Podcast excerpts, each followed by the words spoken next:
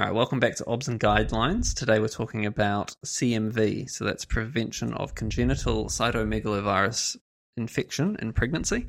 Uh, this guideline was released in March 2019 and is current to March 2022. Fantastic. So, the reason we are talking about CMV is because it's a really common virus. Um, we know that the risk of seroconversion in um, the general population is about 2, per three, 2 to 3% per year, um, and that 40 to 60% of women are already seropositive um, prior to getting pregnant.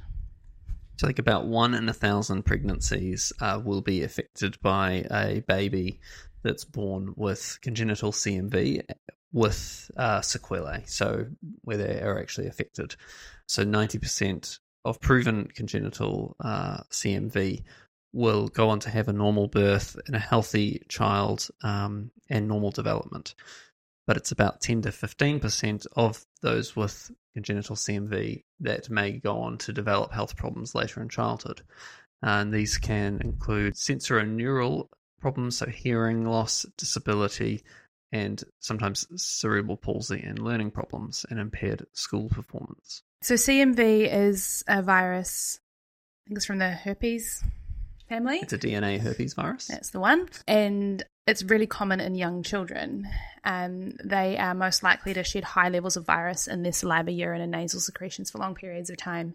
And most, well, maybe not anymore, but a lot of women have more than one child. So are likely to have a toddler, probably a nasty little CMV secreting toddler in the house um, at the same time as being pregnant. So it's really relevant to um, our population. Yeah, so recommendation one is that all pregnant women and women trying to conceive should be given information about CMV prevention.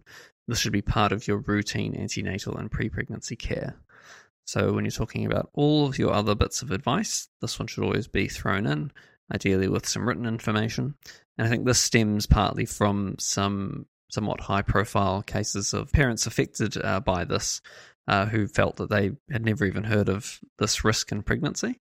Um, and there are some practical things that can be done uh, to try to reduce the risk, though unfortunately, there's not a lot we can do to to treat and really prevent this. Hmm. And the things that we're all quite good at now in this post COVID world.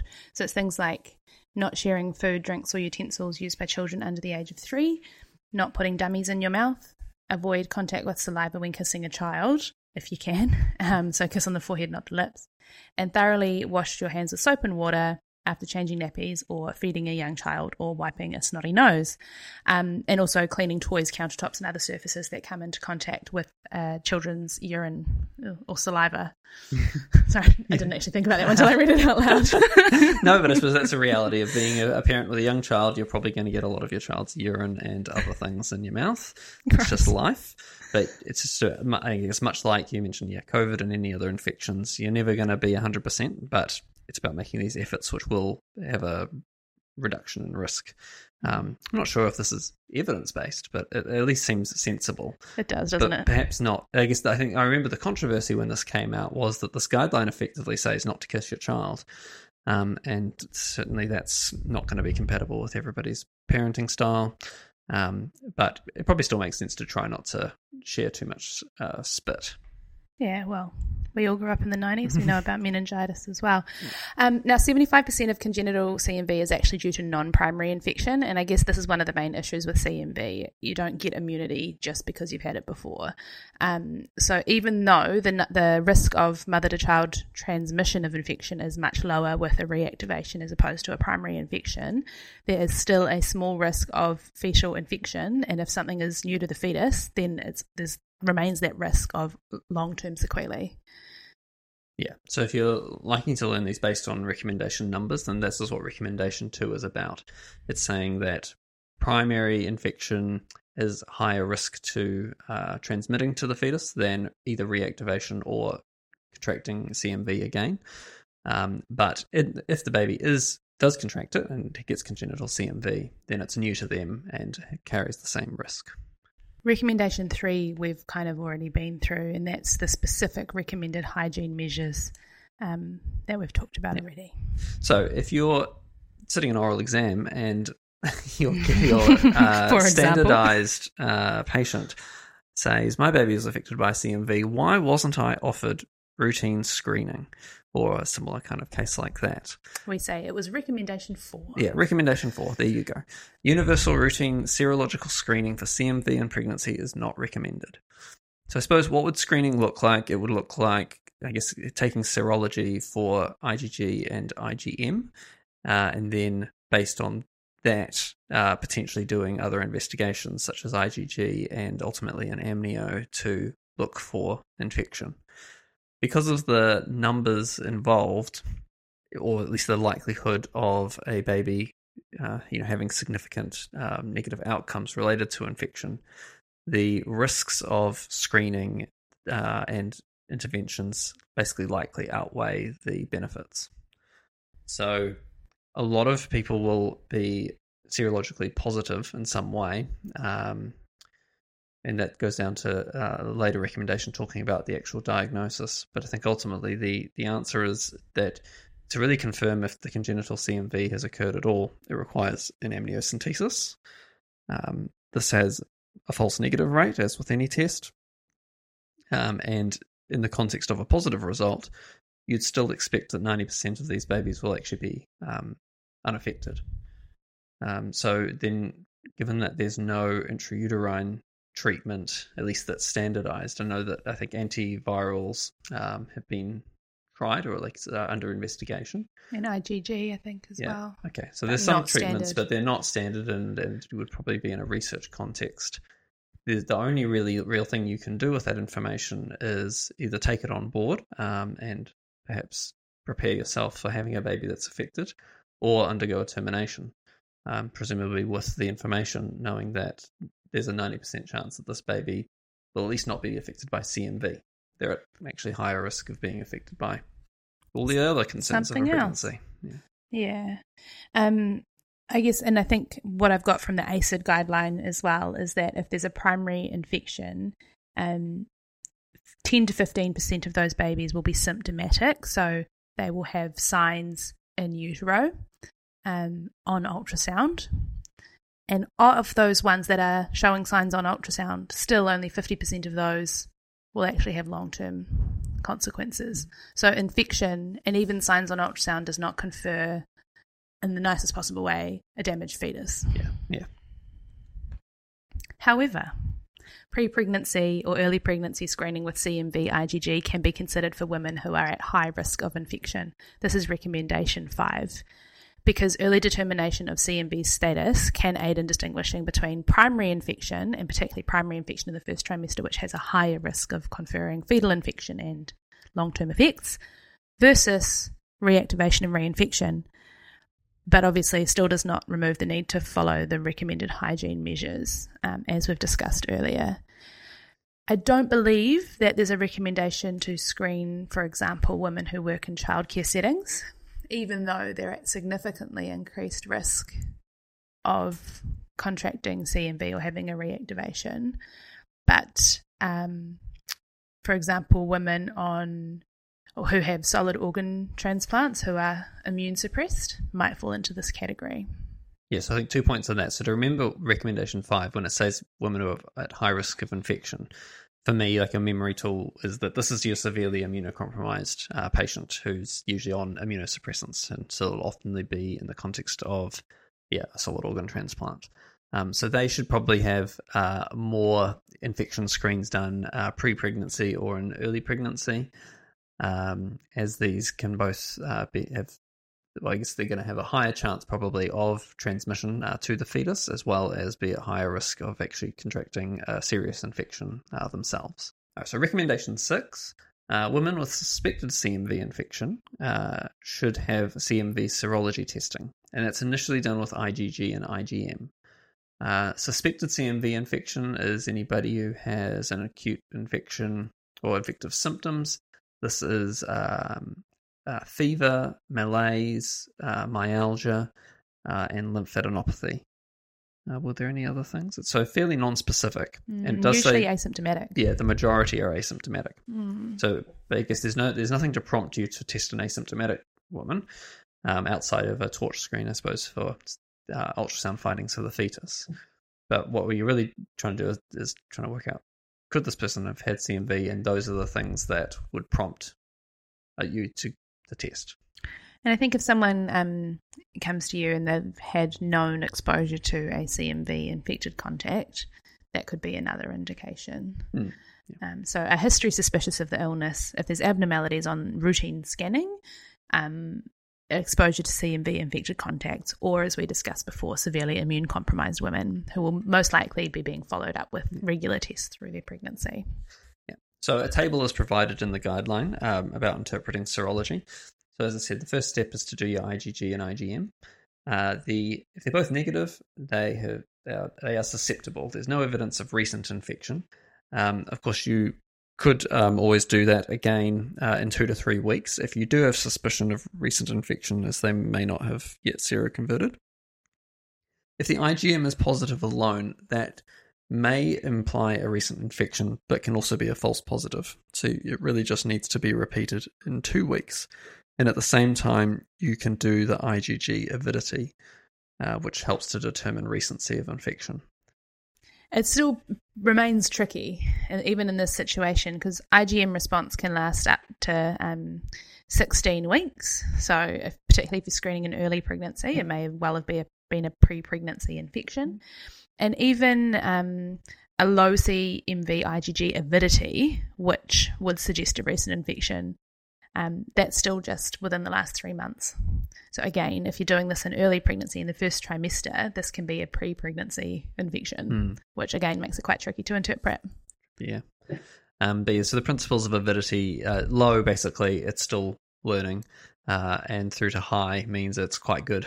so that means it's, been, it's, it's had a bit of time to, to learn how to, To be avid. yeah, to be avid.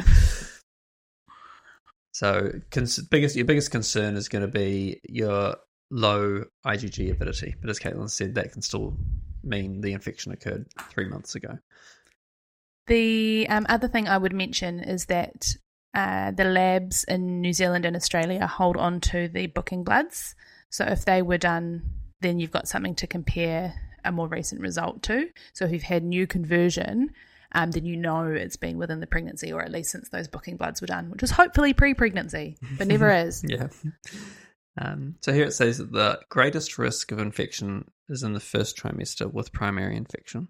Mm. However, basically, timing of infection is often difficult to ascertain, as the majority are asymptomatic. So it's probably quite tricky to know actually what the true infectious window is, as you're rarely going to have confidence of when the infection occurred. Ultimately, diagnosis and confirming the infection is going to require PCR of the amniotic fluid. So it's going to require an amniocentesis. This needs to be performed more than eight weeks after the suspected infection uh, for ideal results, and is usually performed at more than 21 weeks gestation. Uh, and the reason for that is that early earlier amniotic fluid samples have a high falsely negative rate. So the last thing you want to do is go through that investigation uh, only to be falsely reassured. Hmm. So, recommendation seven was diagnosis of primary CMV is based upon either the new appearance of CMV specific IgG in a woman who was previously seronegative or the detection of CMV IgM antibody with low avidity. But as we've stated, even low avidity, if you're only six to eight weeks pregnant, doesn't necessarily mean a pregnancy related infection. Recommendation eight when congenital CMV infection is suspected on the basis of maternal serology or fetal ultrasound abnormalities, then a referral to a maternal fetal medicine specialist or specialist with expertise in perinatal infection is recommended. Yes, I think the biggest take home so far uh, about giving this information to all women so that they you know, have the information to avoid infection in the first place, um, and then uh, you know, optimizing your ability to take a secondary approach of actually identifying women who are at risk, um, and that's basically doing CMV serology for anybody who does have a, a mild illness um, in the pregnancy, and ideally basing that on that set of symptoms uh, that's suggestive. And I think most part about CMV, it's about being informed. So right back at the beginning with ways to uh, reduce the risk of CMV infection and then um, CMV transmission, child to mother. Um, and then being informed about what the results mean. in pregnancy because a termination of pregnancy is not not recommended, but giving women enough information to make that decision for themselves in their own in the context of their own lives is useful. So the final two recommendations, nine and ten, relate to neonatal investigation and management. So as we said, most of these babies will be born normally, and they won't have any obvious uh, you know, findings to suggest that they've been affected by uh, CMV infection. Um, they should all be offered uh, testing, so at least inform the pediatric team about your suspicions. Uh, that testing uh, involves PCR of the saliva or urine, and that's performed within the first three weeks of life. Uh, hopefully, all newborn babies will undergo hearing screening, uh, but it's important to note that even uh, in the context of a normal hearing screen, if CMV infection is confirmed, they need to go on, undergo formal audiometry, and not only do that, but they actually need to have that testing later on in life as well. Mm. Only 50% of babies with congenital CMV um, with their sensory neural hearing loss will have it detected in that first couple of weeks when we do the usual hearing screening. So it is important to carry on with that. Says breastfeeding should be encouraged. There's no evidence to suggest that postnatal CMV transmission occurs uh, with through breastfeeding. Healthy mum, healthy baby. Yeah. Recommendation 10 If an infant is diagnosed, pediatrician and infectious diseases should be involved, uh, and they can do the further assessment and management. And the rest. Yeah. There's quite a lot. Head ultrasounds, MRIs, get up thumb review. Yeah. So I suppose of relevance to us could be counselling about future pregnancies. Um, going back to the start, that would be that unfortunately having had a baby affected by CMV probably doesn't increase the risk of having it in the future, but doesn't reduce it significantly uh, either. Mm. And it's also um, just another point to note. We're pretty good at this with chickenpox, but um, congenitally infected CMV babies are high shedders for the first year of their life, or first year or two of their life. So, uh, avoiding pregnant women um, is something that could be advised, uh, or just get really vigilant with the hygiene around these particular babies. Hmm. And that's whether they're symptomatic or asymptomatic as well.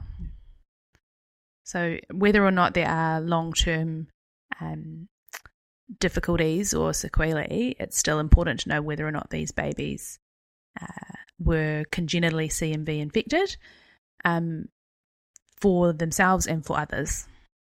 I've noted on this table of serology, it doesn't include IgM negative, IgG positive, which would be consistent with past infection. But Hmm. I think that that's probably fairly straightforward to interpret. That's that's your most common result. They've had it before. No Oh, yeah, look, I've added it to my own table and I said Okay. reassure. there you go. yeah, past infection. The numbers are the thing that gets me with this guideline. You know, 30% risk of transmission in the first trimester, less than the less. If it's primary and if it's non primary, then it's this risk. And of those, then this many are going to 10 to 15% asymptomatic, 90% other way around, symptomatic, asymptomatic. If they're symptomatic, it's 50% risk of long term sequelae. If they're asymptomatic, then it's, I think it's a 10% risk of long term sequelae. So that percent of that percent of that percent of that percent gives you the overall number of one in a thousand. Yeah. Basically, Sounds right. which is Yeah. so stupid. But essentially, if it's a primary infection in the first trimester, maybe that's when you'd have a termination. Yeah, except you're well, yeah. So I guess if you actually have a if you have a positive result, it's Yeah. just that you probably haven't done that because it's going to be Because you're not going to do that for 20 weeks, yeah, yeah. 21 weeks, So it's Right. difficult. or six, So, the- six weeks so past. under twenty one weeks has a high, kind of unacceptably high false negative rate. But yeah, sensitivity 45%. So you've got Whoa, to know this. It's terrible. Yeah, but if it's more than 21 weeks, it's 80 to 100% with a high specificity. Yeah. High specificity at less than 20 weeks, though. Yeah. So if it's positive, it's positive. That's all I mean. Yeah. But if it's, but if it's negative, it's you're not reassured. Yeah. You're going to do it again at more than 21 Yeah. weeks or not. Yeah. yeah. No, for, yeah. I don't know if you can justify. it. I don't know. I Oh, think yeah, I think if you had known CMV infection and signs on ultrasound on an early anatomy scan, so you did like Yeah. an 18 week anatomy yeah, scan, yeah. it looked So abnormal. like a you do your amnio and you have an earlier termination. Yeah. maybe. Yeah, yeah. I don't know. And I think especially if you've got ultrasound findings that are abnormal, then that you know implies that something Next thing, next thing, next thing. Yeah. Yeah. But even even abnormal ultrasound positive amnio hmm. does not mean No, at all that you're going to have a. It's just a weird Yeah. disease. But then the question is why why have you got this abnormal ultrasound in the first place? Yeah, yeah, yeah. No, so it's it's effects of CMV, Yeah. but doesn't mean they're going to be deaf, oh, blind, yeah. developmentally delayed. You know, they just got a brain calcification that But then might if you didn't away. have the CMV, well, you know, you- you're assuming the CMV is the cause of that as well. Is that that as well? Yeah, yeah. And that's the thing with an amnio, you do you, I do a karyotype as well, or a micro. You get that information. I've got that it's um it's transmitted in secretions, including vaginal Mm. semen transfusion and organ transplant. Mm, mm. That's why when you're doing an IUT for a baby, it's got to be CMV negative. Like they Oh, really screen the blood and stuff. Yeah. It's a nasty funny- little virus. It's funny though, because what that implies is that they have blood they know is actively CMV positive, and they're just like, it. chuck it in. Yeah, it's all good, it's all good. all- But it is like, all no, good. I want the top shelf. yeah, yeah, yeah, yeah. That's that- true. I want that irradiated CMV negative O, o Yeah, that one stuff you're going to give to that baby. I want that. Yeah. That's what I want. Mm. It's pure. yeah. It's pure blood. Um, yeah. So I've got so primary infection has a thirty percent risk of transmission. The sequelae of primary infection that are symptomatic: stillbirth, early mortality, microcephaly seizures, chorioretinitis, developmental delay, sensory neural hearing loss, which can be both unilateral or bilateral, um, anemia, and thrombocytopenia. Part of diagnosing CMV is on ultrasound. So if you're just trucking along with a normal pregnancy, no um, signs or symptoms of a viral illness, but then there's an ultrasound scan um, that shows one of these findings microcephaly, ascites or hydrops, oligo or poly, hydrocephalus, intracranial calcifications or cer- cerebral ventriculomegaly, pseudomeconium ileus, IUGR, chorioretinitis, effusions, hepatomegaly, or echogenic bowel, uh, then most likely that'll trigger an MFM referral. And one of um, the investigations that you'll do before the referral is a torch screen, of which obviously CMV is one of the infections. Um, but these findings are only 30 to 50% sensitive at diagnosing symptomatic congenital CMV. So they're not. It's not amazing, but if you have these findings in conjunction with positive maternal serology, that would be a trigger to carry on and do your amnio. Yeah, and uh, I guess the pro tip would be you do your torch screen, but then look out for the results because if it comes back uh, being IgM positive uh, and IgG positive, then throw on the uh, IgG avidity so Mm. that results actually available when they get to their appointment. Mm-mm.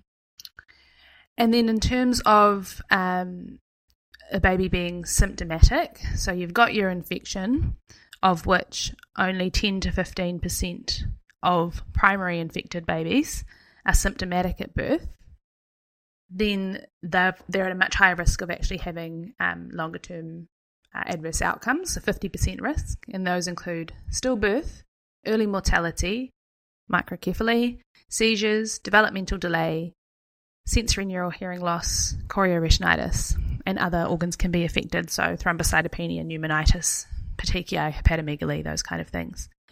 And then uh, 85 to 90% of babies are asymptomatic, and there's a much lower risk of long term sequelae, 10 to 15%. Um, and of that, that's mainly sensory neural hearing loss.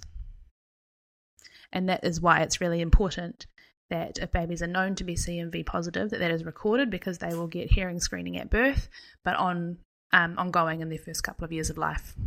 So to summarize, uh, CMV is the most common infection in pregnancy. It's also the most common infectious cause of congenital deafness, learning disability, and neurodevelopmental delay. So, despite there not being a lot we can do about it, prevention really is very important uh, and it should be routine care. And knowledge is power. Thanks very much for listening. We'll uh, see you again next time.